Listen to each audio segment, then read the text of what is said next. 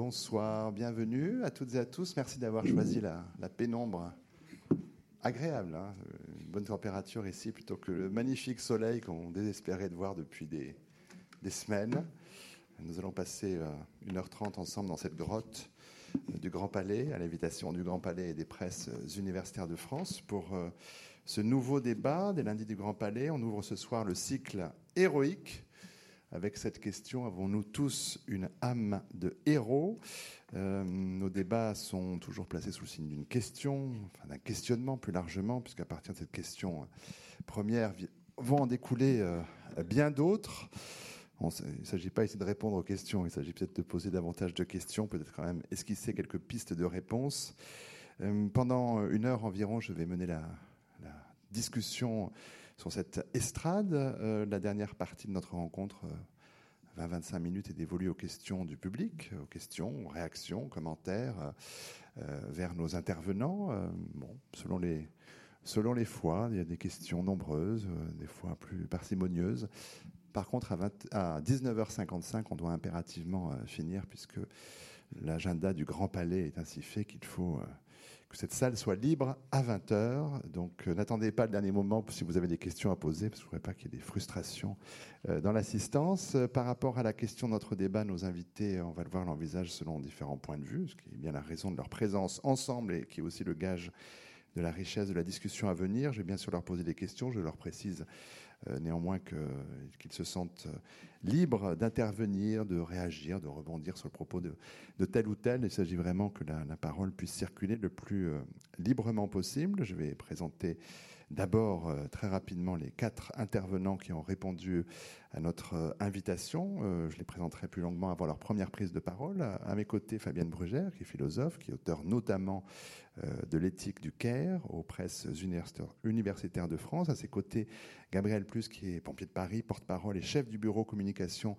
euh, de la BSPP, la Brigade des sapeurs-pompiers de Paris. À ses côtés, Jean-Manuel Robineau, historien, auteur notamment de Milan de Croton ou L'invention du sport, également aux presses universitaires de France, et Alex Nikolavitch, scénariste et traducteur de bande dessinée, romancier, ça arrive dans quelques quelques jours. On les, on les, dans deux jours. Bon.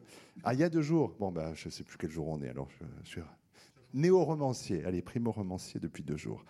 Euh, je regarde toujours le texte de, de l'invitation pour mieux cerner les attentes des organisatrices de ce débat. Euh, et je me suis penché donc sur ce texte qui se demande notamment si le vrai héros, loin des représentations imaginaires qui le campent plutôt en Superman, tantôt en Superman, tantôt en Hercule, ne s'incarne pas en fait à travers le don de soi, la conscience du collectif ou encore l'aide aux plus démunis. C'est une des pistes que nous suivrons euh, dans ce débat euh, avec d'autres. Premier tour de table euh, pour mieux présenter nos invités. Je vais commencer avec Fabienne Brugère, professeure de philosophie à, l'Université Paris 8 Vincennes Saint-Denis depuis septembre 2014, directrice de l'équipe d'accueil LLCP à l'Université de Paris 8, LLCP pour Laboratoire d'études et de recherche sur les logiques contemporaines de la philosophie, directrice de la collection Diagnostic, audition du Bordelot, en collaboration avec Guillaume Leblanc, membre du comité de rédaction de la revue Esprit, des travaux qui portent sur la philosophie de l'art, sur la philosophie morale et politique,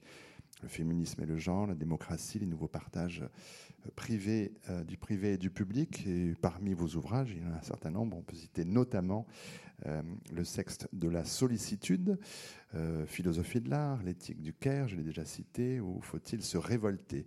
Peut-être on pourrait commencer par là. C'est quoi pour vous un héros, Fabienne Brugère? J'emploie j'emploie le terme ici en tant que générique sans souci du genre. Hein. Je ne veux pas dire c'est quoi un héros ou une héroïne. C'est quoi un héros pour commencer par cela? L'image, euh, l'image du héros, euh, c'est euh, malgré tout la mythologie grecque et, Ulysse. Ulysse, justement, héros de la guerre de Troie, mais qui en même temps, dans l'Odyssée, met quand même un certain nombre d'années à rentrer à Ithaque. Et donc Ulysse comme héros, c'est à la fois bien sûr l'homme extraordinaire, le guerrier. Donc sans doute que au départ, dans l'image du héros, il y a bien cette image du guerrier. Et puis en même temps, c'est aussi euh, celui euh, qui parfois est orgueilleux, qui peut être rusé, bien évidemment. Ça, c'est toute l'affaire avec le cyclope. Euh, le moment où précisément il sait qu'en disant qu'il s'appelle personne, ça va pouvoir l'aider à un moment ou à un autre. Et puis en même temps, au moment où il est presque en train de gagner sur le, sur le cyclope, eh bien, en partant, il est orgueilleux et finalement, il dit son nom. Donc le héros, c'est c'est un peu cette mythologie grecque, c'est un peu Ulysse, c'est un mélange d'homme extraordinaire, en même temps euh, d'homme aussi rusé, qui sait faire avec les situations, mais qui peut également euh, être orgueilleux, en fait. On voit déjà une ambivalence hein, dans, votre acception de, ce mot-là, mais puisque vous parlez de, de, mythologie grecque, je passe la parole à Jean-Manuel Roubineau, agrégé d'histoire, maître de conférence en histoire ancienne à, Rennes 2, euh, chargé de cours à l'Université libre de Bruxelles, euh, qui a récemment publié Les cités grecques, euh, du 6e au 2e siècle avant Jésus-Christ, et c'est d'histoire sociale au PUF, et qui vient d'ailleurs de recevoir le prix euh, du livre d'histoire de l'Europe. Et puis, tout récemment, Milan de Croton ou l'invention du sport, toujours au PUF. Euh, vous préparez également une histoire de la boxe antique. Alors, peut-être justement pour, pour ne pas que vous répondiez au maire, est-ce que je pourrais vous demander si pour vous le sport est une fabrique de héros? Oui, on, peut dire ça. En tout cas, il y a des, valeurs qui sont communes hein, entre les, les, héros et les, athlètes. La, la, principal, c'est peut-être la volonté d'accéder à l'immortalité, c'est-à-dire que le, propre des héros, en tout cas dans le monde grec, c'est d'être des demi-dieux, donc des individus qui sont à moitié dieux, à moitié hommes, mais qui du coup sont amenés à euh, mourir euh, un jour et qui aimeraient euh, ne pas mourir, et donc qui aspirent à une apothéose, donc à devenir des dieux, et à devenir ainsi immortels.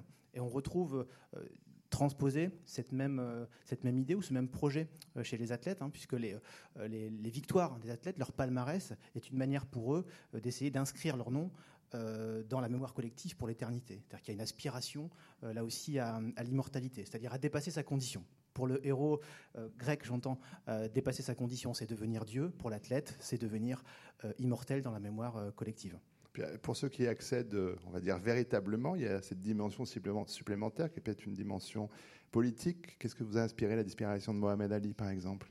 Qu'est-ce que m'a inspiré la ah bah, C'est une question intéressante. Alors, en, l'occurrence, euh, il y a des parallèles à faire avec le, personnage qui m'a beaucoup intéressé, ben Milan de Croton. Le, ce qui est singulier dans la, je dirais, dans la figure de Mohamed Ali, c'est précisément qu'une partie de sa postérité procède de son refus de la guerre. Euh, puisqu'il a refusé d'aller se battre au Vietnam dans les années 60, euh, 1966, je crois, euh, en disant qu'aucun Vietnamien ne l'avait jamais traité de, de nègre, je cite. Euh, le, donc interdit de combattre, du coup Donc interdit de combattre pendant 4 ou 5 ans, mmh. je ne sais plus. Euh, alors que précisément, le, modèle héroïque antique est un modèle qui est fondé sur l'adhésion à la guerre et à la violence. C'est-à-dire que le, le, héros, c'est d'abord avant tout celui qui tue, quand même, hein, et qui accepte de mourir euh, pour les valeurs ou l'idéal dans lequel il, dans lequel il croit. C'est toute la différence avec ben, une figure athlétique comme Mohamed Ali, qui est quelqu'un qui est précisément accepté de se livrer à la plus extrême des violences avec la boxe mais euh, refuser le principe euh, de la guerre, en tout cas d'une guerre qui était à ses yeux, euh, qui n'était pas à ses yeux une guerre juste. Alex Nikolavitch, scénariste, traducteur de bande dessinée, vous écrivez donc des scénarios de bande dessinée avec une nette prédilection pour les sujets historiques. Le premier roman, il faut prononcer Escaton Escaton. Est sorti il y a donc deux jours. dire que vous avez traduit notamment des, des, comics américains, des Batman, Superman, mais aussi Spawn, Star Wars, Planetary. Euh, et puis vous avez écrit plusieurs textes, euh, certains livres même, consacrés aux, résurgences des, motifs euh, mythiques dans les histoires de super-héros. Il y a ce livre, Mythes et super-héros, aux éditions Les Moutons électriques, tout comme le roman Escaton, qui est publié chez le même éditeur. Rien de neuf chez les héros, tout est déjà dans les grandes mythologies? Euh, bah, rien de nouveau sous le soleil, disait-on, mais euh, quand, euh, quand on parlait tout à l'heure de, Quand on a fait le parallèle entre les héros des Jeux Olympiques, les héros sportifs de l'époque grecque, Pindare, qui était le grand poète olympique à l'époque, ne se gênait pas pour utiliser des comparaisons renvoyant à la mythologie pour exalter les athlètes vainqueurs. Après, je pense que le, héros, dans mon, boulot consistant aussi à fabriquer du héros, mm. Euh, pour moi, la, nature du héros n'est pas forcément son côté guerrier, mais son exemplarité. Donc, du coup, l'exemplarité peut varier euh, selon la société qui produit un héros. C'est-à-dire qu'un héros de l'époque grecque, Achille par exemple, euh, ne serait pas forcément aussi exemplaire. Achille désobéit aux ordres, mais en même temps est un, combattant redoutable et qui parfois manque de, et à deux doigts du déshonneur dans le combat tout comme Hercule, euh, c'est des choses qui ne euh, fonctionneraient pas forcément de la même façon aujourd'hui s'il n'avait pas l'adoubement des siècles. Donc on ne fabrique pas les mêmes héros maintenant qu'on en fabriquait au Moyen Âge. Un héros comme Perceval, par exemple, serait sans doute inconcevable pour les Grecs, je pense, avec son innocence, sa découverte du monde. Et même un héros comme Ulysse, dans l'Iliade, Ulysse n'est pas aussi héroïque. il a un côté un peu faux, un peu fourbe. Et euh, il est un peu opposé justement à des personnages plus francs du collier comme Achille. Mais pour moi, quelque part, la définition du héros tient à l'exemplarité, c'est-à-dire à la capacité d'inspirer les autres par euh, son exemple. Euh, peut-être juste une incise, Jean-Manuel Rubino, c'est la fonction sociale du héros, c'est ça? C'est l'exemplarité? Ou c'est aussi quand même susciter une forme de crainte, de respect? D'obéissance Alors non, il n'y a pas d'enjeu moral dans le modèle héroïque euh, antique. Ça c'est très clair. Il y a une forme d'amoralité euh, du héros. Il n'adhère en fait à aucune morale. Il adhère à un certain nombre euh, d'objectifs qu'il poursuit. mais le, premier objectif du héros, c'est quand même de mettre en, scène et en valeur ses propres qualités, son excellence. et cette excellence, elle se manifeste notamment dans le fait qu'il est prêt à faire le sacrifice de sa vie pour atteindre à cette excellence. Euh, donc il n'y a, pas de morale héroïque dans l'Antiquité. C'est un système qui est, euh, qui n'est pas immoral, hein, mais qui est amoral. Enfin, par-delà le bien et le mal, si vous voulez. Basé sur l'honneur plutôt. Oui, on peut le dire comme ça. Gabriel Plus, pompier de Paris, porte-parole et chef du bureau communication de la brigade des sapeurs-pompiers de Paris. Enfin, il y a une vie avant d'entrer chez les pompiers pour vous. Ça passe par quel type d'expérience pour arriver ensuite et choisir cette euh, voie qui est la vôtre? Certainement un petit peu d'orgueil. On a parlé d'orgueil tout à l'heure. Euh, de défis personnels. En tout cas, c'est un engagement. C'est un engagement qui se forge euh, année après année, expérience après expérience. En tout cas, oui, je me ferai le porte-parole des pompiers de Paris en disant que le, pompier de Paris ne naît pas héros et décide pas le matin en se levant en se disant je suis un héros ou je vais être un héros. Euh, il essaye d'être fidèle à son engagement, il essaye d'être fidèle à, ce pourquoi, euh, à, ce métier qu'il a choisi. Et euh, cette exemplarité que vous, soulignez bah, est pour lui un objectif. Donc c'est davantage d'être fidèle à ses convictions, ses convictions qui sont tout simplement un engagement envers l'autre, Hein, envers le prochain, très, très, très clairement. Et donc, peut-être qu'effectivement, le fait de devenir héros, euh, effectivement, se fait avec le temps, parce que c'est avant tout une conviction intérieure qui se réalise dès lors qu'on est fidèle à cette conviction intérieure. Peut-être qu'effectivement, dans la question, il y a bien l'âme et le, héros. Hein. Est-ce qu'effectivement, on a tous intrinsèquement cet héroïsme en devenir? Et euh, finalement, je terminerai par une question. Est-ce qu'il ne faut pas tout simplement se poser la question de savoir si on veut répondre à cet appel intérieur? Est-ce que je peux y répondre, quelle que soit la condition, quelle que soit la fonction, quelle que soit notre place, pour tout simplement le devenir?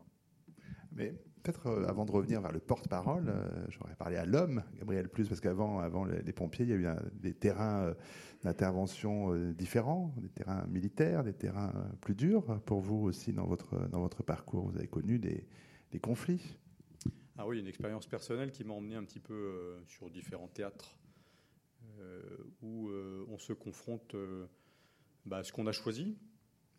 On y va jusqu'au bout et on se confronte finalement à soi-même. Euh, avec un peu d'orgueil, ça aide à aller de l'avant, mais en reconnaissant sa faiblesse, clairement, en reconnaissant sa peur. Et c'est pas pour ça, à mon sens, qu'on peut euh, faillir à l'héroïsme euh, qu'on choisit. Donc oui, le terrain, les différentes expériences, et l'expérience est avant tout, à mon sens, humaine, dès lors que on va sur, sur des théâtres de conflit, l'Afghanistan, que j'ai bien connu à une époque, euh, l'Afrique aussi, où on rencontre une autre culture, une autre histoire. Euh, et euh, toujours est-il que face à cette histoire, face à cette culture, face à ces conflits, on, va et on remplit la mission pour laquelle on a été appelé. Et en la remplissant, encore une fois, on, fait renaître ce, cette aspiration profonde, ce métier qu'on a choisi, hein, petit peu d'aventure, un peu de, goût de l'effort, un peu de risque, voire beaucoup de temps en temps, mais finalement euh, une rencontre avec soi-même, une rencontre avec euh, ses limites, Et je dirais qu'aujourd'hui, en tout cas, si on y est fidèle, en reconnaissant ses limites, en reconnaissant cette faiblesse, eh bien, euh, on a atteint l'héroïsme qu'on se fixait. Mais le cas des sapeurs-pompiers est, quand même particulier parce que c'est vrai que la perception qu'en a le, grand public, tout un chacun, est quand même très particulière. Dès qu'on parle d'héroïsme dans la conversation, très vite, euh, quelqu'un va dire mais les vrais héros, sont les pompiers. Euh, il faut vraiment, effectivement, une, volonté de, euh, de, don de soi, une volonté d'être à l'écoute de son prochain, en soutien, faire des choses parfois un peu insensées pour des raisons parfois très, très petite, mais euh, voilà, il y a un engagement qui est quand même très unanimement euh, respecté. Comment est-ce que vous vivez ce type de, remarques? Alors je dis vous, là au sens du porte-parole peut-être, vous-même, mais peut-être vos camarades. Oui, il y, a une volonté, c'est clair. la volonté, c'est de s'engager. C'est de s'engager envers l'autre et de répondre. Euh, on a un code d'honneur très clairement qui dit Je ne veux connaître ni ta religion, ni ta philosophie. tu appelles, je réponds. Quelle que soit l'heure du jour et de la nuit, etc. Euh, donc une, philosophie qui guide un peu cet engagement. Donc il y a une volonté qui, euh, qui est personnelle et qui euh, formalise un petit peu cet engagement. Et puis il y a une intelligence aussi, intelligence de situation, qui nous permet, d'arriver sur les lieux de l'intervention, de poser le bon geste, et pour lequel on s'entraîne, pour lequel on répète et on répète maintes fois la même chose, pour que, sur les lieux, eh bien, ce geste soit presque automatique et qu'il se fasse non pas seul, mais en équipe. C'est important, l'équipe. Donc voilà, une volonté, une intelligence de situation, et puis, et puis du cœur. Voilà, voilà c'est aussi le cœur qui guide, qui guide cet engagement et qui va donner un petit peu de relief à cette volonté et à cette intelligence. Donc le pompier, s'il apparaît comme un héros, c'est parce qu'il est capable de monter sur la grande échelle, qu'il est capable de descendre d'un pont et aller chercher cette personne euh, sans domicile qui se trouvait bloquée euh, sous le pont de Boulogne-Billancourt il, y a trois jours. Mais pour ça, il s'entraîne. Il, le veut et finalement monter en haut de l'échelle ou descendre au bout d'une corde, bon, ça ne présente pas une un, un, acte exceptionnel dès lors qu'encore une fois, il pose ce geste maintes et maintes fois au quotidien.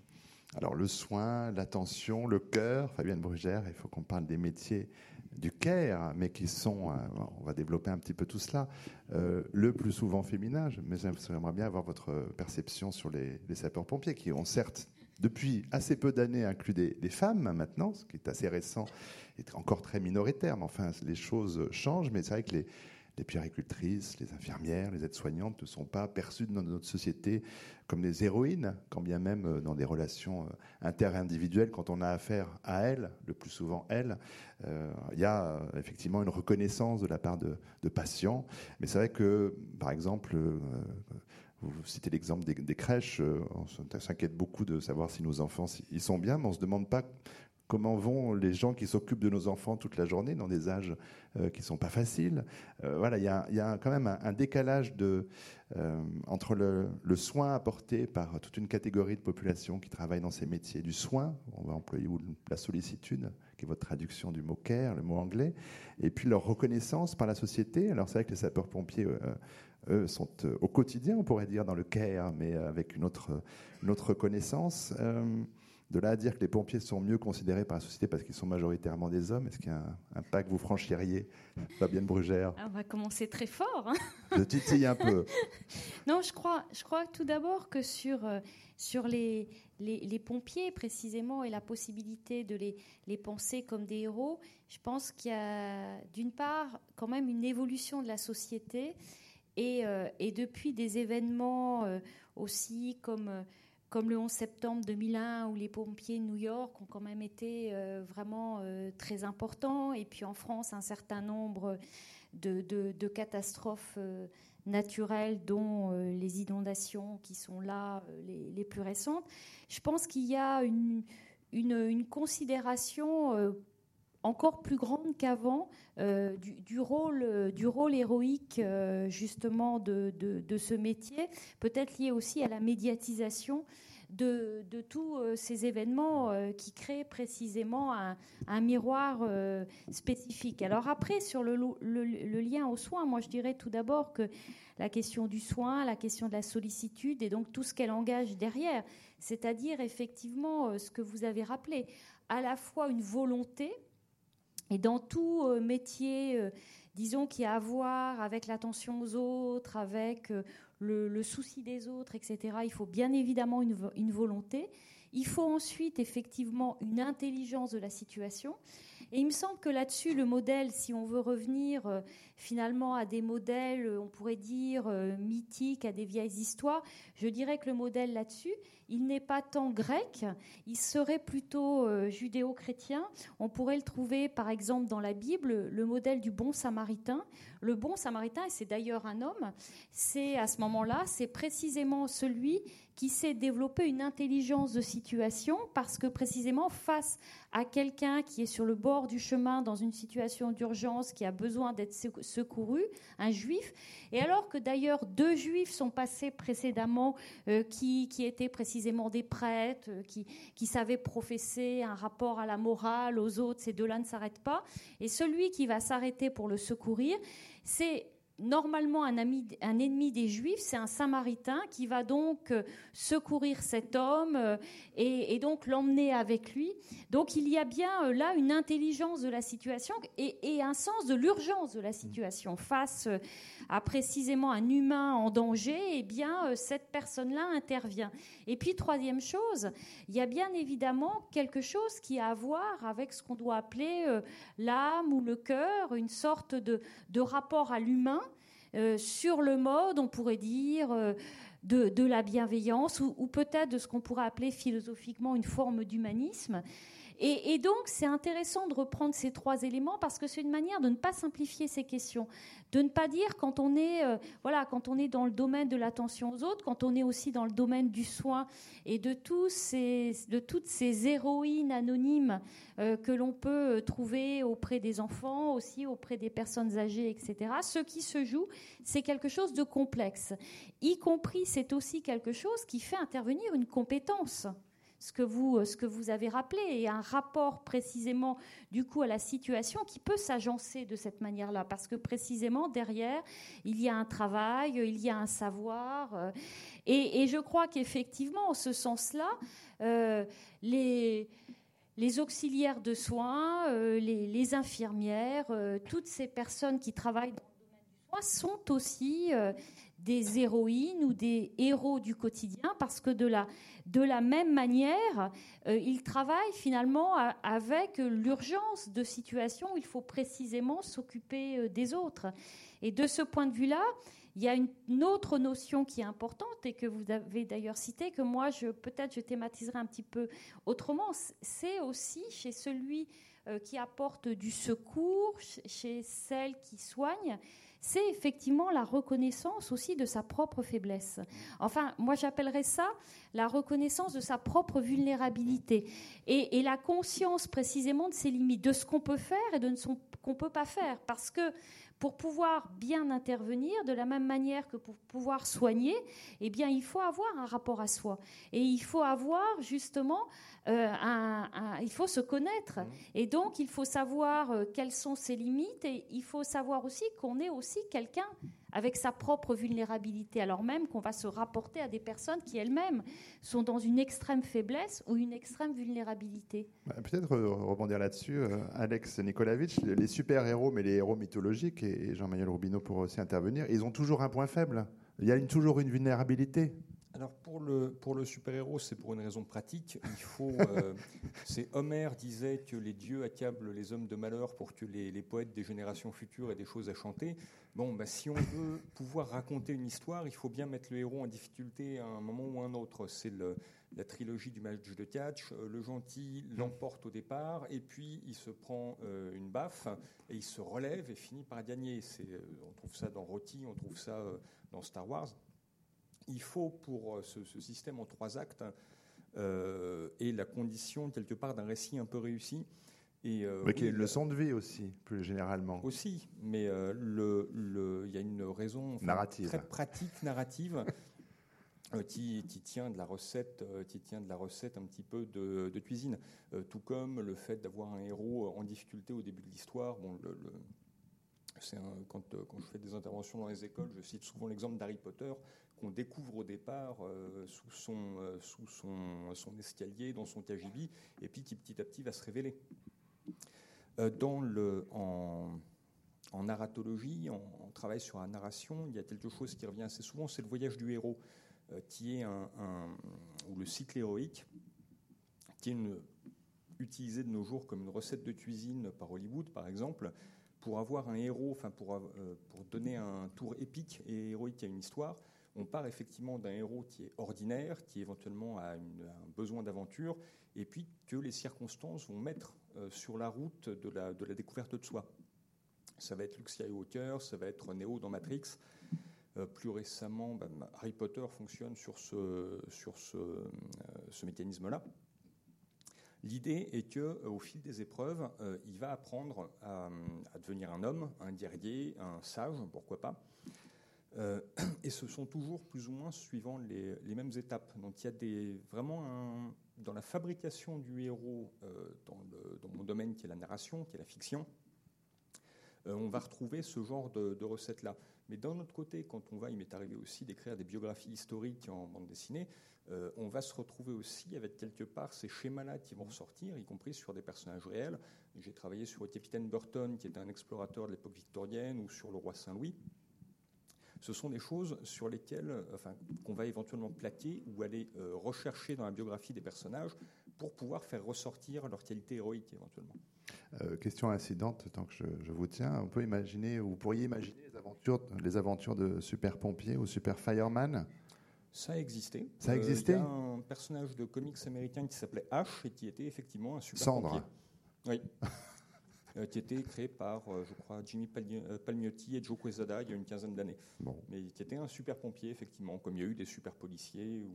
Bon, ça c'est plus, plus fréquent, les super policiers, super pompiers, mais ça n'a pas, eu, pas eu une fortune. Euh, non, bah, ça n'a pas duré. Disons que le, les auteurs ont été, euh, ont été engagés pour Marvel, par Marvel à une époque où on a du mal à le croire euh, maintenant, mais Marvel Comics, qui produit les films Avengers, Iron Man et autres, allait très mal il y, a une, il y a 17 ou 18 ans, et ils ont recruté deux jeunes éditeurs et auteurs qui fonctionnaient bien, qui sont venus héroïquement sauver la boîte, en fait. Ah y compris avec des pompiers. Donc, euh, ils ont dû arrêter, ils publiaient ça euh, à compte d'auteur, et donc ils ont arrêté leur série par la force des choses. Euh, Jean-Maël Rubino, pour reparler aussi, pour faire la comparaison avec les athlètes qu'on évoquait tout à l'heure, le physique des athlètes, il est partie prenante de l'engouement qu'ils suscitent. Il y a tout un imaginaire qu'on peut quand même qualifier d'érotique autour de la figure du pompier. Bon, ça, je ne demanderai peut-être pas de commentaire à Gabriel Plus, quoique. pompier comme non seulement athlète complet, mais qui en plus euh, risque réellement sa vie. La grande différence, tout de même, c'est que le, pompier, lui, n'a euh, pas vocation à l'immortalité dans, les mémoires. Il reste le plus souvent anonyme. Alors, qu'est-ce que ça change, selon vous, euh, cet héroïsme qui reste anonyme? Ce qui change les choses, c'est qu'on est passé à une forme d'héroïsme qui est souvent pensé comme collectif. les pompiers, c'est le corps des pompiers qui est, je héroïque dans sa euh, collectivité plus que l'individu euh, euh, pompier. Je crois que ce qui, est singulier dans les figures héroïques modernes, on peut, sais pas, on peut peut-être comparer aux, pompiers les reporters de guerre, hein. c'est que ce sont des figures héroïques qui conservent presque tous les traits des figures héroïques antiques, à l'exception d'un qui est effectivement le fait de C'est-à-dire que le, pompier ou le reporter de la guerre, c'est quelqu'un qui va être exposé à un niveau de violence très élevé, qui sera prêt à faire le sacrifice de sa vie pour accomplir sa mission, mais qui, à la différence des héros des époques précédentes, des héros grecs, euh, des chevaliers, etc., euh, et sont des figures qui euh, ne tuent pas. C'est-à-dire, en fait, on est dans une forme, je dirais, si je veux être polémique, aseptisée de la figure héroïque. C'est-à-dire que c'est un héros qu'on a expurgé de sa violence active, en fait mais ça ne répond qu'à la première partie de votre question. Il y avait une deuxième partie, je crois. Euh, oui, je, suis en train de rechercher parce que je suis déjà sur la prochaine, moi, évidemment. Euh, non, sur la, figure, euh, enfin sur la question de l'anonymat, pardon. Finalement, le, mais parce que vous dites que c'était effectivement une, fonction collective, et donc il n'y avait pas à, sortir peut-être tel ou tel du lot. Euh, non, oui, précisément, on n'est pas dans une logique de promotion individuelle. Euh, on est euh, avec, les, je dirais, les, figures héroïques modernes. Mais si vous permettez, je, voulais réagir à un, élément que vous évoquiez tout à l'heure sur la question du caractère très genré de mmh. l'héroïsme, le héros comme homme. Il y a un aspect qui est quand même intéressant, c'est que précisément, le modèle héroïque est un modèle de promotion des hommes par les hommes. C'est-à-dire mmh. que c'est la promotion précisément d'une valeur qui est constitutive de la masculinité à travers les âges, qui est la, la violence. Et on trouve ça euh, bien illustré, je dirais, dans la mythologie grecque. Il y a une figure féminine, il y a une héroïne euh, grecque qui s'appelle Atalante, qui est une jeune femme qui a été abandonnée par son père à la naissance parce qu'elle n'était pas un garçon, mm. qu'il voulait un garçon, qui a été recueillie par une ours et puis ensuite euh, qui a été recueillie par des hommes, qui a été élevée et qui est devenue une héroïne en fait, au sens où elle chassait, elle luttait, elle tuait. Euh, et puis euh, la petite histoire dit que son père euh, naturel, découvrant qu'elle avait survécu à son abandon, a exigé d'elle qu'elle se marie. Et Atalante a proposé la solution suivante en disant Je veux bien me marier si mon prétendant me vaincra à la course. Et donc elle laissait partir ses prétendants euh, à la course devant elle, elle leur laissait quelques mètres d'avance, et puis si elle les rattrapait, elle les embrochait euh, à la lance. Et donc elle a tué comme ça une ribambelle de euh, prétendants. Et puis est arrivé un, un, garçon qui était un petit peu plus malin que les autres, qui s'appelait Hippoménès, à qui Aphrodite avait donné des pommes d'or. Et pendant la course, quand il a vu qu'Atalante se rapprocher d'elle, il a lâché les pommes d'or. Et la mythologie grecque étant très misogyne, les femmes sont donc intéressées par tout ce qui brille. Atalante s'est arrêtée dans sa course, a ramassé les pommes d'or, et Hippoménès a gagné. Ils se sont mariés, donc elle est tombée amoureuse, ils se sont mariés, etc. Et donc elle est tombée amoureuse. Mais, ce qui est intéressant, c'est que du moment où elle est devenue femme, elle n'a plus été héroïne. Elle n'a plus couru, elle n'a plus lutté, elle n'a plus tué. C'est-à-dire qu'elle n'était une héroïne que tant qu'elle n'avait pas atteint la condition de femme au sens où les Grecs l'entendent, c'est-à-dire euh, d'épouse, c'est-à-dire de, femme qui a connu une expérience affective euh, et sexuelle. Donc il y a une forme de euh, impossibilité de l'héroïsme féminin dans la mythologie grecque. Et je crois que c'est quelque chose qui a duré très très longtemps. Encore aujourd'hui, les figures héroïques sont principalement masculines. Oserais-je vous demander un commentaire, ah Fabienne Brugère Je ne suis pas du tout d'accord parce que les grands blockbusters américains actuellement, si on prend euh, Divergent, si on prend Urgen Games, à chaque fois, ce sont quand même, ce sont quand même largement des, femmes et des femmes jeunes. D'ailleurs, ils sont destinés. Euh, les nouveaux Star Wars. et les nouveaux Star Wars, ce, sont des femmes qui sont les héroïnes et qui, en plus, sont je veux dire, c'est cuisiné volontairement comme tel. La, par exemple, celle qui produit Hunger Games dit bien qu'elle est féministe et que donc son idée, c'est précisément dans ces blockbusters de faire surgir un nouveau type de héros, de faire surgir des héroïnes. Alors en revanche, il y a bien sûr là-dedans une modification de la figure du héros. C'est-à-dire qu'en même temps, on peut dire de ces héroïnes que d'une part, elles ont toujours un côté euh, assez rebelle assez rebelle eu égard euh, aux lois de la société et puis eu égard effectivement à ce qui est posé généralement comme étant masculin et comme étant féminin. Et la deuxième chose, c'est qu'en même temps, elles arrivent toujours à faire des choses incroyables. Et euh, Jennifer Lawrence dans Hunger Games, c'est quand même un personnage euh, incroyable dans son rapport aux épreuves. Mais en même temps, dans son rapport aux épreuves, elle sait aussi être collective et elle sait aussi précisément utiliser son cœur, pourrait-on dire. Et donc, en ce sens-là, dans ces blockbusters américains surgissent de, nouvelles figures de l'héroïsme et qui, bien sûr, répondent sans doute à, des parts de marché, à des nécessités de se rapporter à, à un certain type de public, mais qui ont à voir aussi avec l'idée que la figure de l'héroïsme est en train de changer, je crois. Jean-Manuel Robineau. Oui, je, suis d'accord et pas d'accord. C'est-à-dire euh, d'accord sur le fait qu'il y a une évolution historique. Euh, c'est vrai qu'il y a une féminisation et qu'on a créé euh, depuis Jeanne d'Arc des, figures d'héroïnes. Ça, c'est exact. En revanche, les exemples que vous prenez, Katniss Everdeen dans Hunger Games, sauf erreur de ma part, n'a pas de frère et c'est une jeune fille qui n'est pas mariée et qui n'a pas d'enfant. C'est-à-dire qu'elle elle a, exactement les mêmes caractéristiques qu'Atalante, c'est-à-dire qu'a priori, c'est une jeune fille qui n'est pas encore parvenue à la condition de femme. Alors effectivement, il y a une forme de dimension euh, constructiviste à son expérience. Elle va devenir femme aussi par l'expérience, mais en l'occurrence, elle n'est pas euh, définie sexuellement comme une femme. Elle est une jeune fille.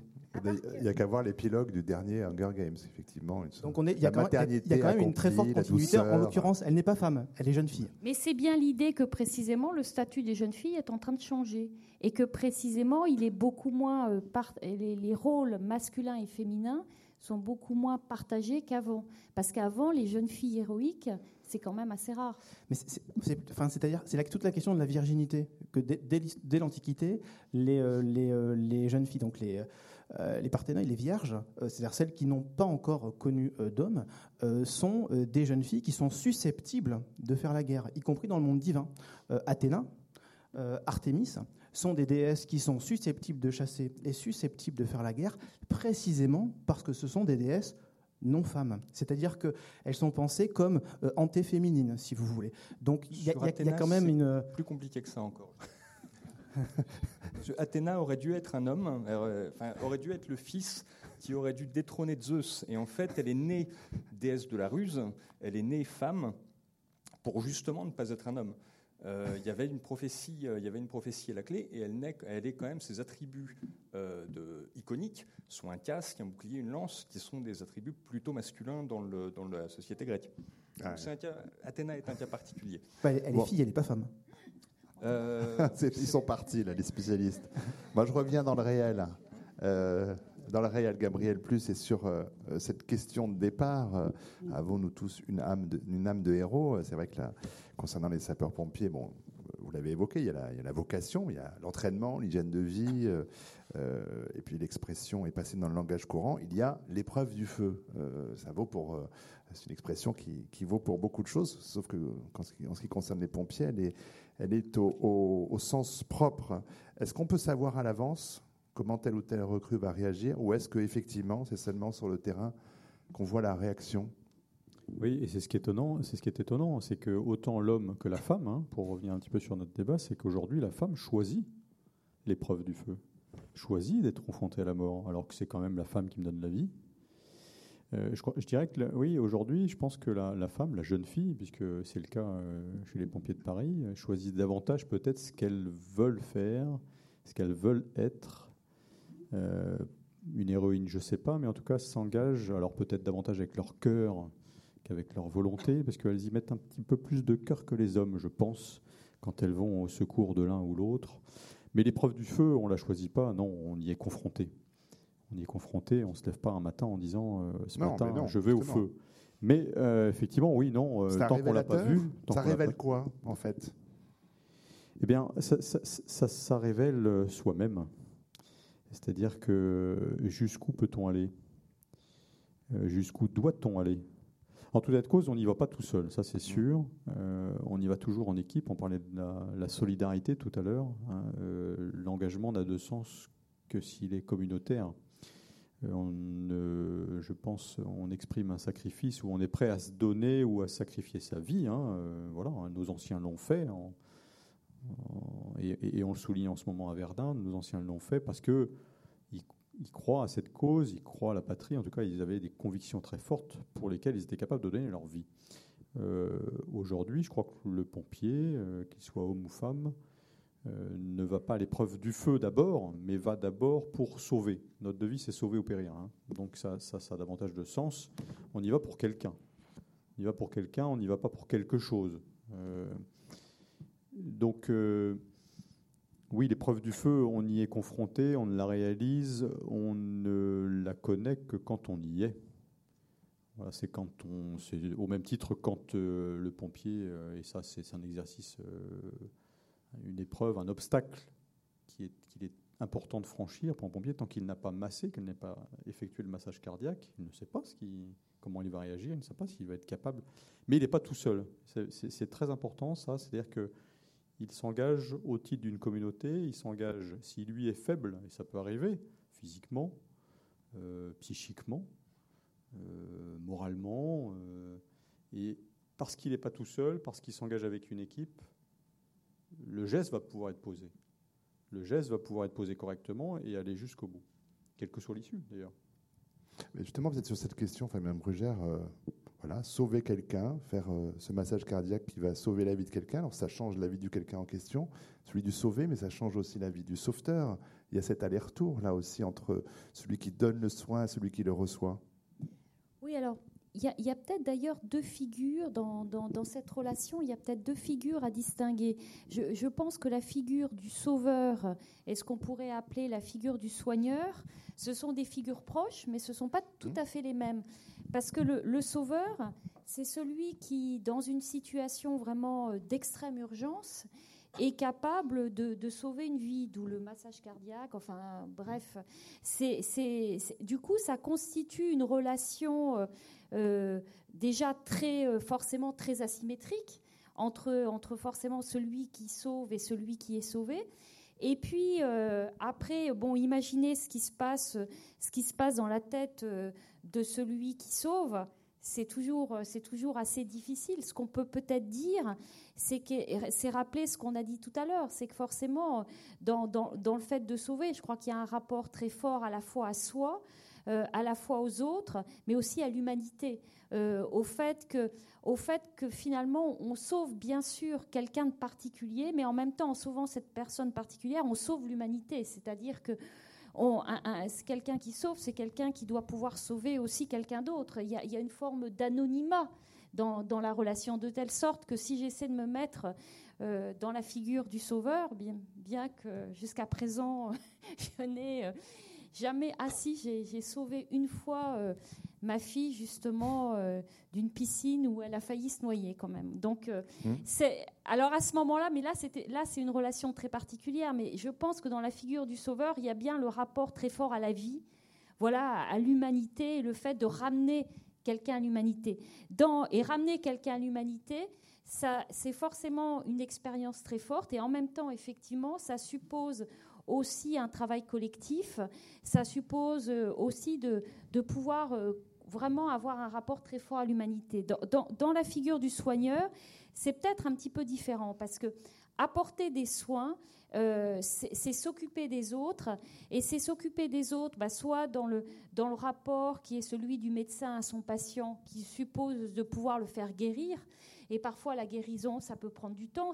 C'est aussi une relation asymétrique. C'est aussi le fait, quelque part, de sauver. Mais c'est quand même, c'est quand même davantage le fait de guérir. Et c'est pas tout à fait la même chose. Ça suppose une temporalité qui n'est pas la même. Et puis, le soigneur, après, quand c'est l'infirmière, quand c'est celui qui s'occupe des personnes âgées, des petits-enfants, etc., c'est celui qui fait avec, non pas l'exaltation justement euh, du geste par lequel on sauve, c'est celui qui fait avec un quotidien hmm. qui parfois est extrêmement répétitif, qui peut être euh, extrêmement lassant, ingrat. ingrat. Et donc, en ce sens, forcément, c'est une autre sorte de relation.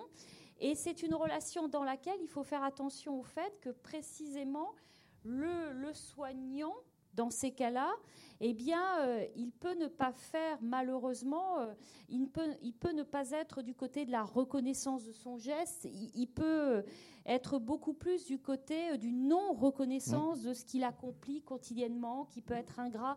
Donc, il a sûrement un rapport, lui aussi, à l'humanité, ou elle aussi, parce que c'est souvent, plus souvent des femmes, effectivement, qui sont dans ce type de, position. Mais en même temps, euh, ce sont des personnes qui, je pense, ont beaucoup plus affaire à la lassitude en fait de la, de la relation de soins et tout ce qu'elle peut porter de gris finalement, mmh. en dehors de tout rapport à une, à une exaltation que peut quand même produire euh, le geste de sauver, exaltation qui peut aussi être dangereuse parce qu'elle peut porter par-delà ses propres limites. Alors, à l'inverse de ce temps long, euh, vous avez évoqué le, 11 septembre 2001, on a eu nous le 13 novembre 2015. Euh, Gabriel Plus, évidemment, c'est une nuit où le sapeur-pompier de Paris, comme d'autres types de personnel qui sont requis dans ce cas-là, sont intervenus. Vous-même, je sais que vous étiez sur, le, sur les différents endroits où les attentats ont eu lieu. C'est un, une soirée que vous euh, pour laquelle vous prépariez, disiez-vous, depuis dix ans, depuis les attentats de, Londres, de Madrid, euh, des exercices hein, tout au long de l'année, et puis, un, et puis un jour ça arrive. Qu'est-ce que, là encore, ça révèle? Qu'est-ce que ça, qu'est-ce que ça change dans le, dans le quotidien, euh, le 14, le 15, le 16, les jours suivants, jusqu'à aujourd'hui? Oui, effectivement, on se prépare. Mais c'est un peu notre job de, de, se préparer. C'est-à-dire qu'on doit anticiper l'avenir et on doit imaginer le pire. Alors on se prépare à la crue, elle arrive, euh, on se prépare aux fusillades, elles arrivent. Voilà, donc euh, oui, heureusement qu'on se prépare, parce qu'on ne se prépare pas tout seul, encore une fois, on se prépare avec d'autres, et on essaye de voir où peuvent être nos lacunes, peuvent être nos faiblesses, mais toujours est-il que quand on se présente le soir euh, du 13 novembre à la belle époque ou au Bataclan, bon, si on n'a jamais vu une scène de guerre, ça ça foudroie, ça tétanise, ça sidère. Mais le fait de pouvoir répéter ces gestes maintes et maintes fois, on est davantage dans l'acte réflexe. Et avec d'autres, on fait corps, vous parliez du corps, mais voilà, c'est ça, on fait corps à plusieurs. Le fait d'y aller ensemble, on est plus fort, même si ça tire. Et encore une fois, c'est l'humanité qui décide, c'est l'humanité qui, qui nous pousse à aller de l'avant. Et moi, ce qui, ce pourquoi j'ai été impressionné, je me permets de le dire, hein, c'est que on parlait de la relation entre le sauveur et le sauvé, entre le soignant et le soigné. Moi, ce soir-là, j'ai vu plusieurs soignés, plusieurs sauvés, tenir une perfusion, tenir un brancard, rassurer l'un ou l'autre. Ce qui me fait dire que c'est vraiment dans l'épreuve qu'on euh, que la solidarité s'exprime vraiment. L'individualisme disparaît et à nouveau, même si on ne se connaît pas, on fait corps et on y va ensemble et tout le monde s'exprime pour l'humanité, pour la vie, pour celui qu'on ne connaît pas. En tout cas, fait, bloc par rapport à la violence.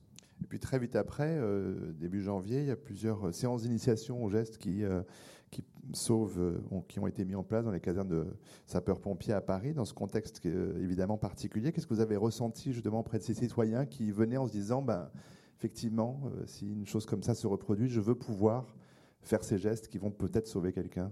Alors pour, pour, avoir tourné dans la plupart de ces, ces casernes le samedi après-midi, hein, et je vous engage à, vous initier, hein, c'est vraiment le message, j'en profite à vous initier au geste qui sauve, hein, parce que ça peut arriver au quotidien. Euh, il faut savoir masser, c'est très simple. Il faut savoir euh, appeler les secours, tout simplement. Ça, c'est la situation quotidienne, ou voir poser un garrot. voilà.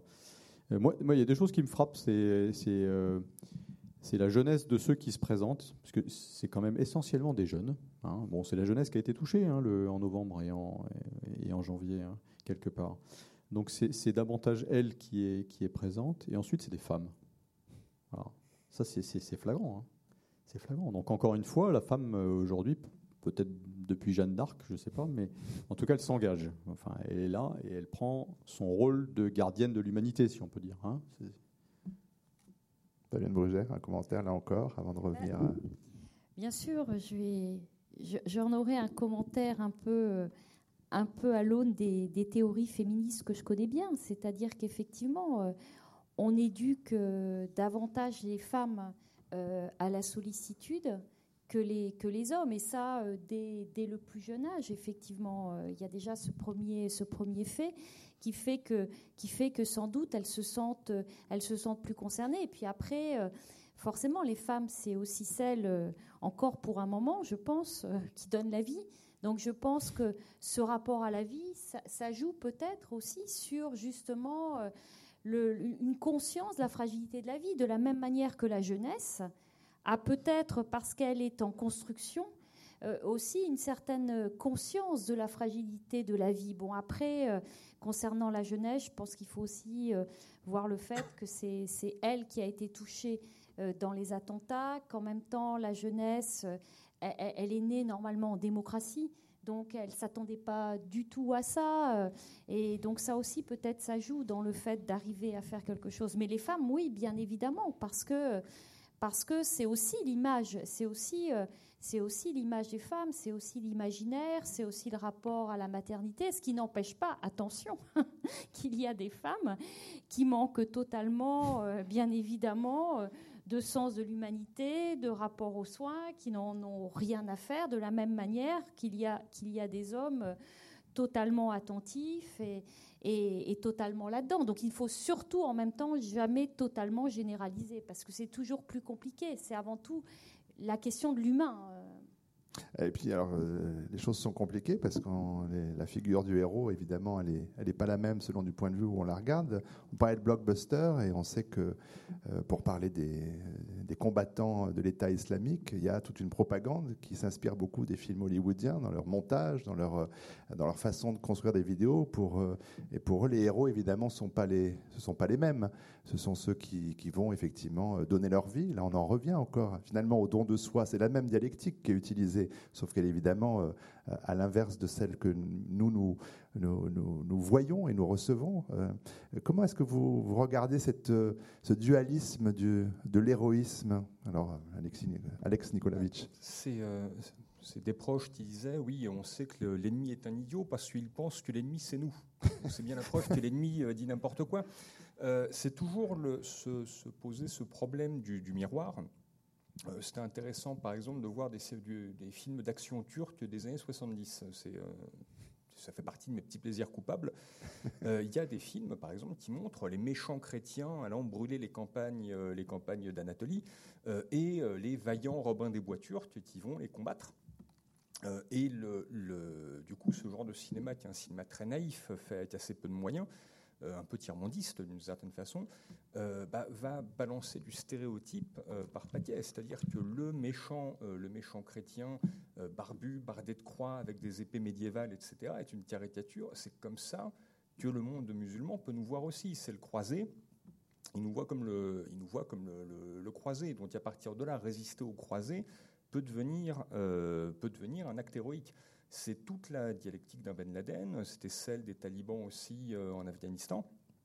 Et c'est très dur de lutter contre ça, parce que là, on se retrouve effectivement dans un, je ne vais pas dire une guerre de civilisation, parce que c'est un, un, une expression minée, mais dans des conflits de valeurs euh, dans lesquels il faut effectivement se poser la question de l'image qu'on renvoie et qui est, euh, quelque chose de très problématique. Et le côté blockbuster, bah, le 11 septembre, quelque part la première, euh, la première réaction le jour du 11 septembre, mais où, est passé, où sont passés Bruce Willis, Superman et les autres? Pourquoi est-ce qu'effectivement, ce genre de choses qui n'étaient que de la fiction arrivent en vrai? Et ça revient à ce que vous disiez sur le fait de se préparer effectivement à, l'extrême, c'est que on n'était pas forcément préparé à des événements de cette ampleur-là. Seule la fiction nous y avait préparé. Et la fiction, de ce point de vue-là, permet de conceptualiser, mais pas d'être prêt, pas d'avoir les gestes, ça c'est clair. Euh, Jean-Manuel Robineau, peut-être sur ces grandes figures de, guerriers aussi, parce que euh, j'ai évoqué très rapidement Milan de Croton, certes grand sportif, mais grand guerrier aussi, grand héros. Euh, alors, sa, postérité s'est un peu arrêtée avant nous, mais enfin, il a, pendant des siècles, hein, il est du 6e siècle avant Jésus-Christ, pendant des siècles, ça a été une figure extrêmement importante, on pourrait presque dire de diplomatie aussi guerrière ou héroïque. Euh, oui, c'était à la fois un athlète et un guerrier, et l'un allait avec l'autre, c'est-à-dire que les, anciens avaient la conviction que le, le sport était préparatoire à la guerre et la guerre n'était finalement qu'une manière de revisiter le, euh, les compétitions euh, sportives. Donc, euh, en l'occurrence, Milan a accompli toute une série d'exploits sportifs et un exploit militaire, puisqu'il a dirigé l'armée de sa cité en 511-510 avant Jésus-Christ contre l'armée de la cité voisine, Sybaris, et guerre qui, alors que les Crotoniates étaient minoritaires, sa cité était minoritaire, a abouti à la, victoire de Crotone et à la destruction de, de Sybaris. Mais pour revenir à la question de, mmh. principe, hein, il y a effectivement un lien entre le sport et la guerre dans l'Antiquité qui est tout simplement lié au fait que ce sont les mêmes euh, valeurs qui sont cultivées. Il y a un mot grec, hein, Andrea, qui veut dire à la fois euh, masculinité, virilité et courage avec l'idée que c'est la même chose. Euh, être homme, c'est être courageux, et on ne peut être courageux que si l'on est homme dans l'Antiquité. Et le, courage, la force, l'énergie, la vitalité se, bah, s'expriment tantôt sur le terrain athlétique, tantôt sur le terrain militaire, et les deux sont presque interchangeables avec l'idée, on, retrouve des, formules hein, euh, incantatoires euh, dans, le, dans la pratique, enfin incantatoires, je veux dire au sens idéologique, euh, pas magique. Le, dans, le, dans la guerre, il y a cette idée que les soldats doivent revenir avec leur bouclier ou dessus. C'est une formule récurrente dans la culture militaire antique. Avec leur bouclier, ça veut dire qu'ils ne l'ont pas lâché pour s'enfuir. Donc si on revient avec son bouclier, c'est qu'on s'est battu jusqu'à la victoire, puis qu'on est revenu avec son armement. Euh, ou dessus, ça veut dire qu'on est mort euh, au combat. Et on retrouve une formule équivalente dans le sport, hein, puisqu'il y a une formule récurrente dans la culture sportive qui dit la victoire ou la mort, c'est-à-dire que quand on va au stade, quand on est lutteur, euh, boxeur, pancratiaste, eh bien, on est supposé être prêt à faire le sacrifice de sa vie. Et c'est, d'une certaine manière, c'est ça le point commun des héroïsmes de toutes les époques, c'est le fait d'être prêt à faire le sacrifice de soi pour euh, atteindre soit un objectif, soit défendre euh, une valeur ou un, idéal.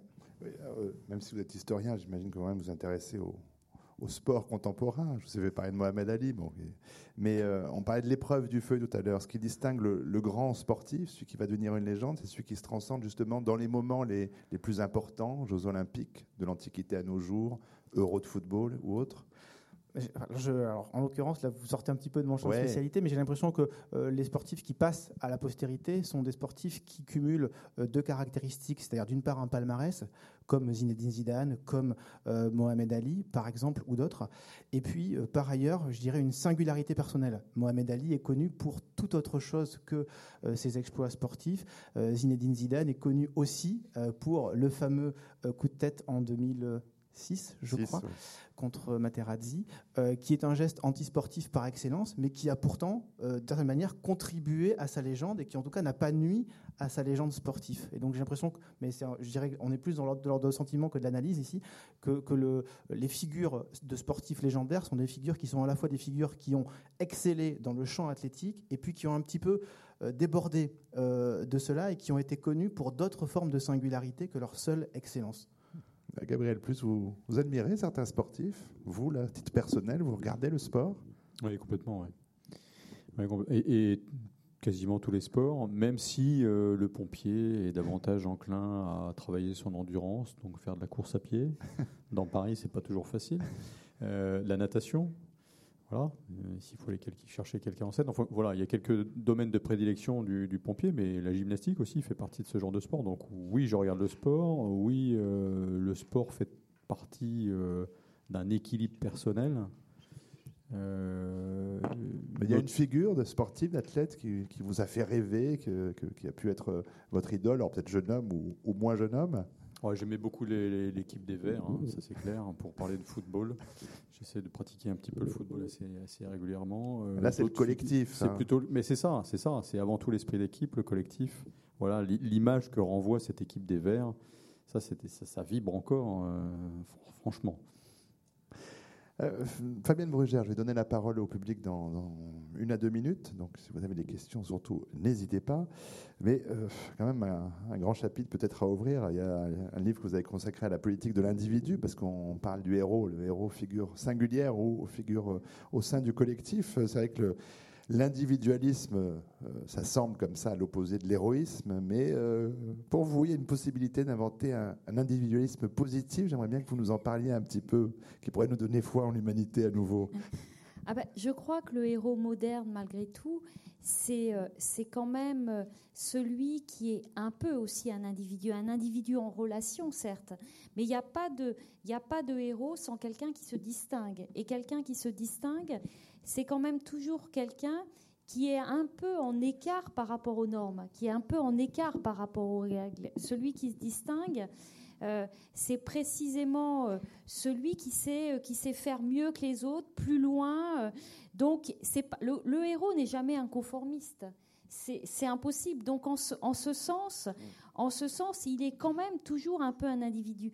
Moi, ce que j'avais essayé dans la politique de l'individu, c'est de montrer précisément une figure de l'individu comme étant non pas l'individu isolé, seul, narcissique, tel qu'on peut parfois le rencontrer et tel qu'on peut parfois le penser, mais j'avais essayé de poser justement l'idée d'un individu qui en même temps est toujours en relation, qui non seulement est toujours en relation, mais qui en plus est aussi quelqu'un de soutenu. C'est-à-dire qu'un héros, c'est quand même aussi d'une certaine manière celui qui est soutenu. Il est soutenu soit euh, par un travail collectif avec d'autres, un esprit d'équipe, soit il est soutenu euh, par une culture dans laquelle il s'exprime, par une société, soit il est reconnu, par exemple, d'une certaine manière.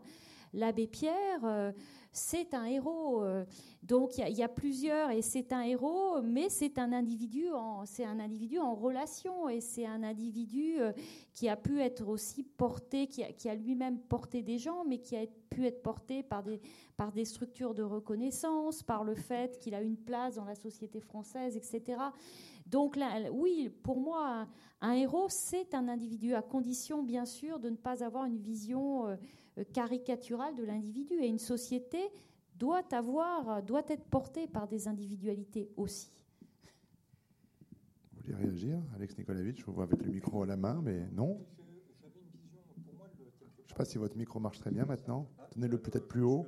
non, la batterie. ah, la batterie.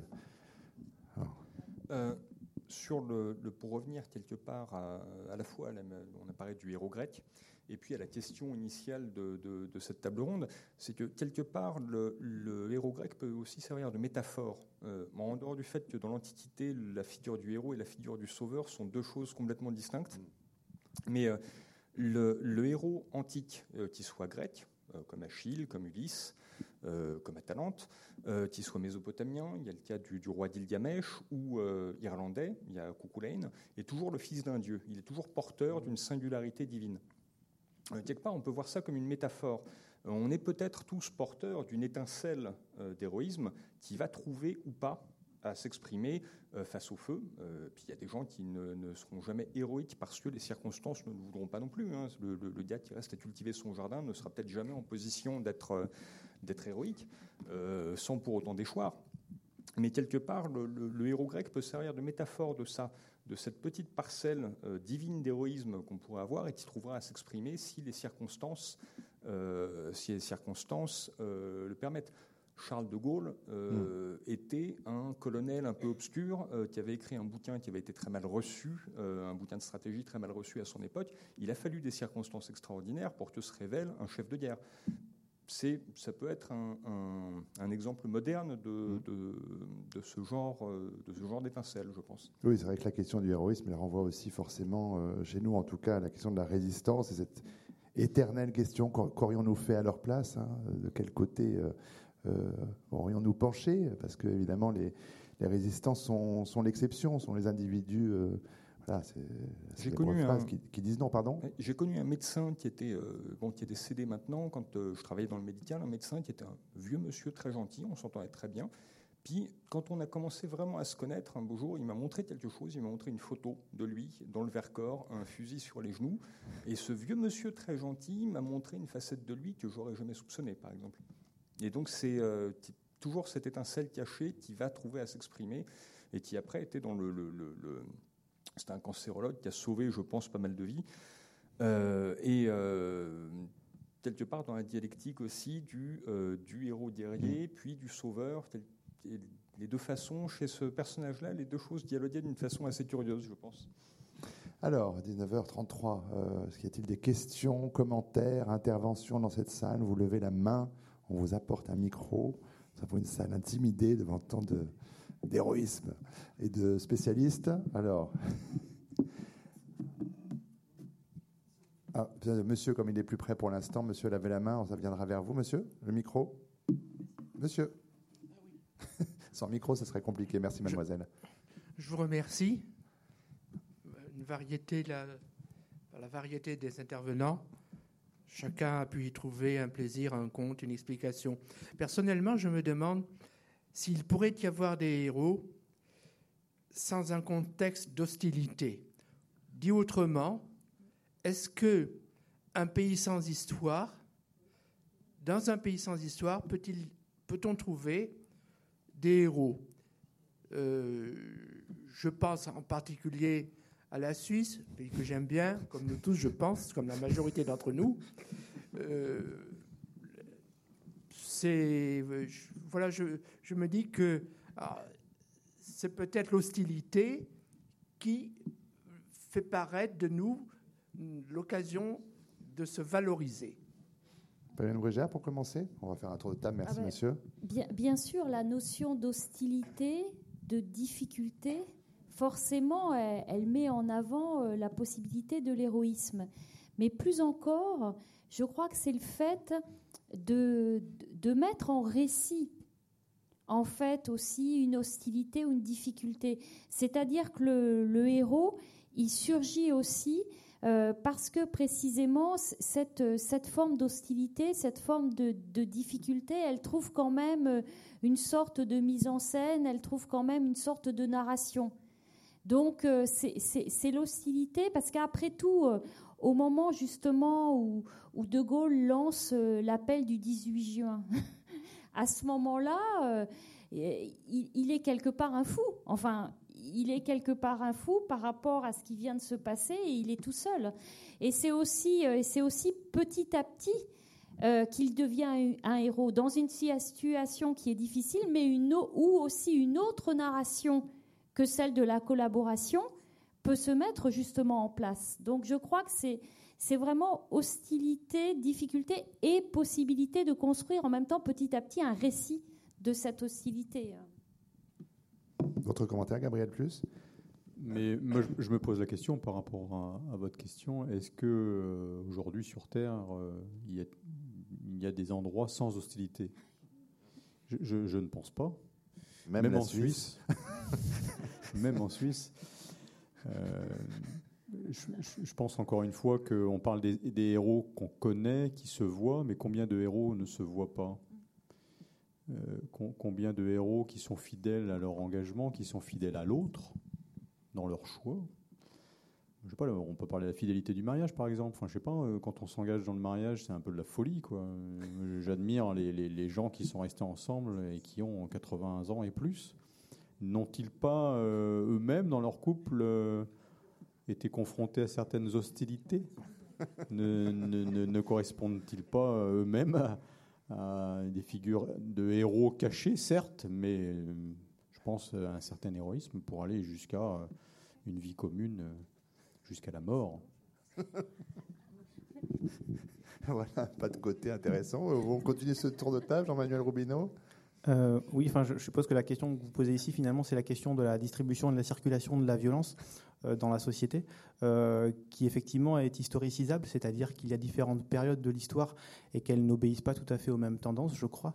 Alors on sort de mon champ de spécialité chronologique, mais il y a quand même une bascule importante au moment de la Révolution française, c'est-à-dire qu'au moment où le pouvoir s'est politisé et a commencé à être distribué à l'intérieur de régimes de type politique, précisément le modèle du héros a basculé, c'est-à-dire que le, les figures positives ont moins été des figures héroïques et de plus en plus des figures de ce qu'on appelle en, sociologie ou en anthropologie des grands hommes.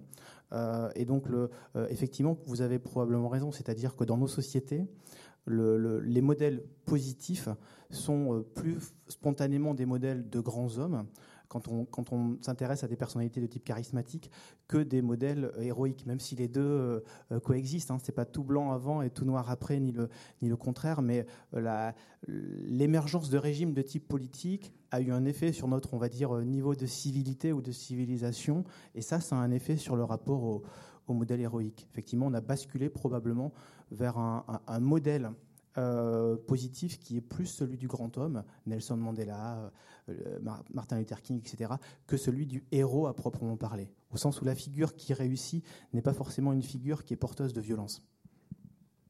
Alex Nikolavitch, alors quand il y a des guerres interstellaires, évidemment, on a plus de possibilités d'être un héros. Bah, c'est plus spectaculaire, mais pour reprendre l'exemple de la Suisse, euh, et surtout votre, euh, la notion que, vous avez, euh, que Mme Brugère a, a, évoquée de difficulté.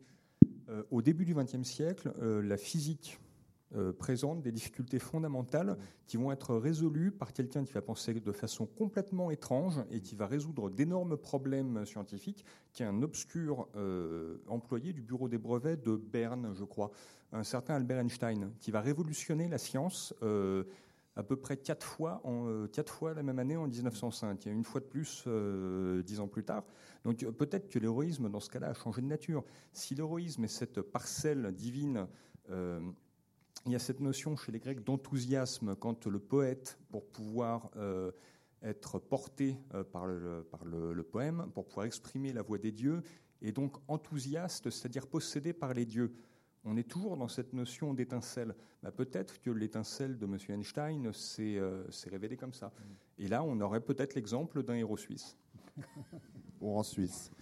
Madame. Oui, en entendant votre discussion, je me pose la question de savoir euh, pourquoi en ce moment un certain nombre de jeunes veulent devenir des héros. Euh, donc évidemment, là, je pense à tous ces jeunes qui s'engagent pour partir, euh, pour défendre, enfin, en Syrie ou, ailleurs.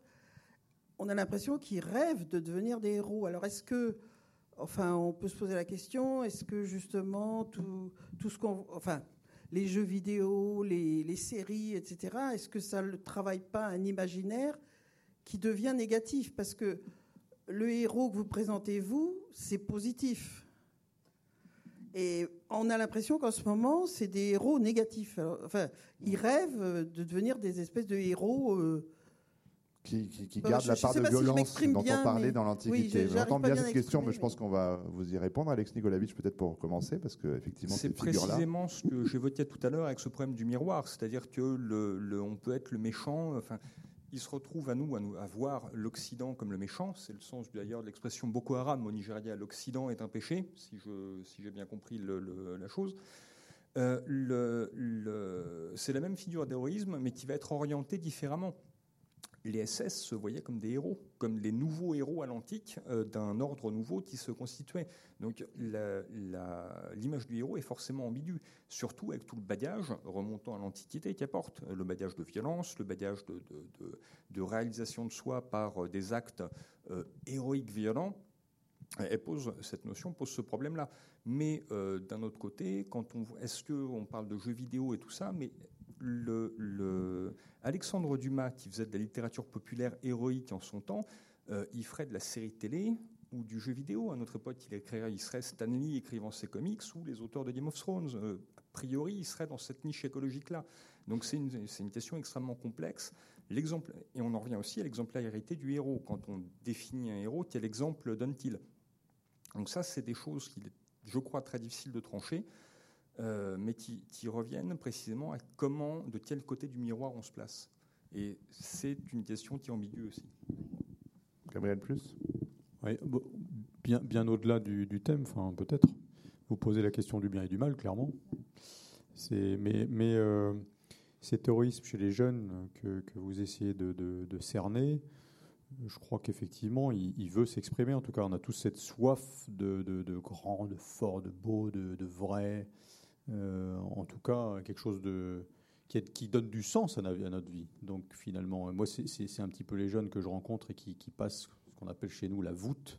Une fois qu'ils ont passé cette voûte pour choisir de revêtir l'uniforme de pompier et finalement d'aller sauver ou périr. Sauver ou périr, c'est assez euh, paradoxal comme, euh, comme devise. Bah, finalement, c'est un peu le dilemme entre ce bien et ce mal, quoi. Hein. Est-ce que je choisis de périr euh, ou est-ce que je choisis de sauver? C'est un peu ça. Donc les exemples, oui, je pense que le jeune aujourd'hui a besoin d'exemples. Il a besoin de, de, conviction, il a besoin de repères autour de lui, ce qui va l'aider à pencher du bon côté. C'est peut-être ça finalement. Romain Rubino, puis Fabienne Brugère. Euh, oui, euh, j'aurais tendance à répondre en, termes de culture de la mort, c'est-à-dire que ce à quoi vous faites référence, c'est euh, une forme d'obsession de la mort qui est en vigueur chez certains jeunes de euh, de nos quartiers. Euh, le, fait est qu'il y a une culture de la mort euh, dans certaines franges de la culture musulmane qui existe, qui est très forte. Hein. Ben Laden disait la fameuse phrase hein, Vous aimez la vie comme nous aimons la mort, ou nous aimons la mort comme vous aimez la vie. Et certaines sociétés ont des cultures de mort et d'autres n'en ont pas. et l'héroïsme, le premier, j'entends, antique, est né dans une société qui avait une culture de la mort, c'est-à-dire que les, ce qu'on appelle même la belle mort. Hein. le héros est quelqu'un qui s'épanouit dans sa mort, au sens où c'est la mort qui va lui permettre d'accéder à l'immortalité et qui surtout va euh, fixer dans le souvenir collectif l'image euh, d'un corps jeune et euh, plein de vitalité. le bon héros, si vous voulez, c'est celui qui meurt dans la plénitude de l'âge. Et donc il y a une forme de ce qu'on appelle en grec eros thanatou, c'est-à-dire d'amour de la mort. Et cet amour de la mort, on le retrouve dans certaines franges de la culture musulmane et ça contribue à, enfin, c'est une clé d'explication parmi d'autres de la fascination pour euh, euh, le djihad euh, externe. Fabienne Brugère. moi, je dirais que pour nous, pour nous, et quand je dis nous, je veux dire un certain rapport à une conception de l'humain, un certain rapport à une conception de la société. Pour nous, euh, et donc un certain rapport aussi à des, à des récits qui sont les nôtres, eh bien ces jeunes ne, ne, peuvent pas être des héros. Ils ne peuvent pas être des héros parce que précisément, ils, ils donnent la mort au nom du mal. Et donnant la mort au nom du mal et donnant la mort sans raison, ben précisément, euh, on ne peut pas les placer du côté de l'héroïsme. Alors après que précisément, euh, il y a une propagande de Daesh euh, qui, bien évidemment, de son propre côté, euh, en face des, héros, ça c'est la propagande. Mais je crois qu'il faut faire une différence, en fait, entre euh, des récits, une culture, des cultures qui permettent réellement de constituer des figures du héros. Et des figures du héros, il y en a tout autant dans une culture musulmane que dans une culture chrétienne, que dans une culture laïque, etc. Et puis après, euh, ceux qui euh, précisément euh, donnent la mort sans raison, au nom du mal, qui peuvent être utilisés par une propagande, mais précisément ce dont il s'agit ici, pourrait-on dire, c'est pas de c'est pas de vrais récits, c'est pas de vraies narrations, c'est des propagandes au service de la guerre, au service de la de la destruction de certaines sociétés, au service de la mort, etc. Ce qui n'empêche pas effectivement peut-être de considérer que chez ces jeunes euh, qui partent euh, précisément en Syrie, il y a, peut-être des formes d'aspiration à un rapport, peut-être à l'absolu, etc. Mais il y a aussi simplement euh, des personnes qui relèvent aussi du droit commun, euh, du banditisme. Enfin, il y, a tout type de, figures également. Monsieur. Euh, oui, pour rebondir sur ce que vous voulez dire, c'est que je crois quand même que pour les gens de Daesh, pour nous, ce ne sont pas des héros, mais pour eux, ce sont des héros, et pour leurs petits copains aussi. Mais c'est pas là-dessus que je voulais intervenir. C'est-à-dire que vous avez cité des noms, Zidane, Madame Bougère, vous avez cité l'abbé Pierre. Euh, pour moi, enfin, j'ai pas l'impression que ce soit des héros, si vous voulez, ce sont des, j'en sais rien, moi, des, des, des, gabiens, des, pourquoi pas des saints. Euh, pas mes termes, mais euh, quant à Zidane, euh, bon, il est célèbre, point. De là à dire que c'est un héros.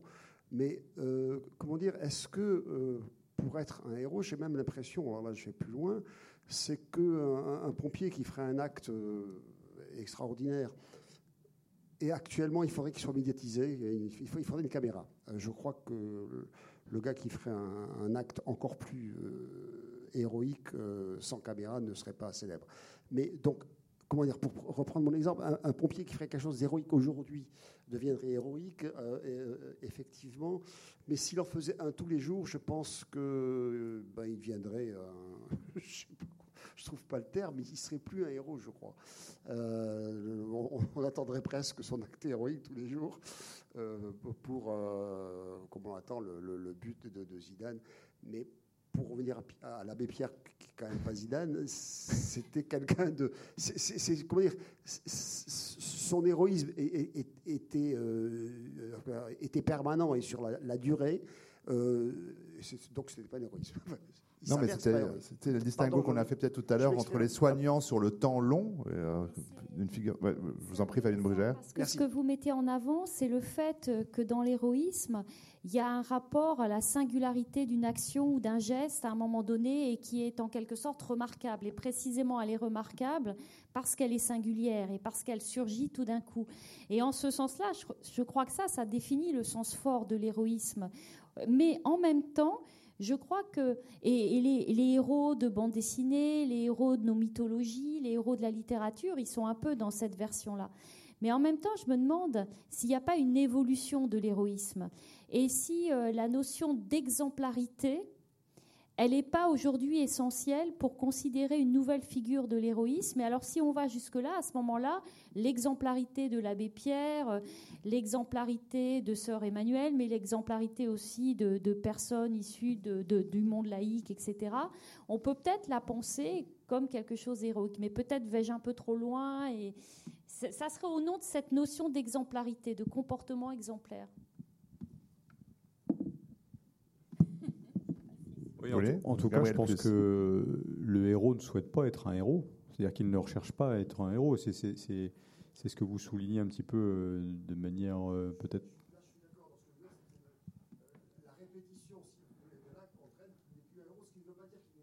Ouais. Le pompier peut sauver des vies tous les jours, et donc c'est son job. Oui, et, tout à l'heure. et, à la limite, c'est mieux, mieux qu'il ne le sache pas. voilà, vous disiez la caméra, etc. Bon, ça c'est mon job, mais Bon, voilà, s'il y a un certain équilibre là-dedans, parce qu'il euh, faut qu'il reste humble. Mais je pense qu'à partir du moment où on, se, oui, où on recherche aussi une dynamique d'humilité dans ce qu'on fait, il ne faut pas se voir comme un héros. On ne se voit pas comme un héros. Et donc. Non. On ne vous entend pas, on monsieur. Est d'accord. Non, non, mais je vous en prie. Jean-Marie Robineau.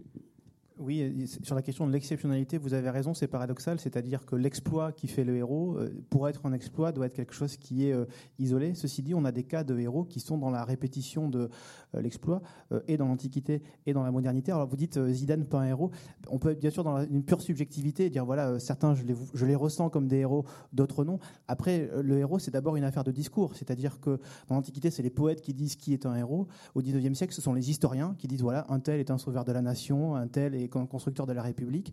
Donc le héros, c'est celui dont on dit qu'il est un héros. Euh, et en l'occurrence, pour Zidane, il a été pensé et décrit dans des termes héroïques. quand on remonte les Champs-Élysées, quand on est reçu par le président de la République, qu'on est traité comme un héros de la nation, on est un héros. Alors on est effectivement un héros d'une nature très différente de d'autres formes d'héroïsme. C'est pas un chevalier preux, euh, ça n'est pas un euh, héros grec, ça n'est pas un résistant de la Seconde Guerre euh, mondiale. Absolument, vous avez raison. Alex Nikolavitch.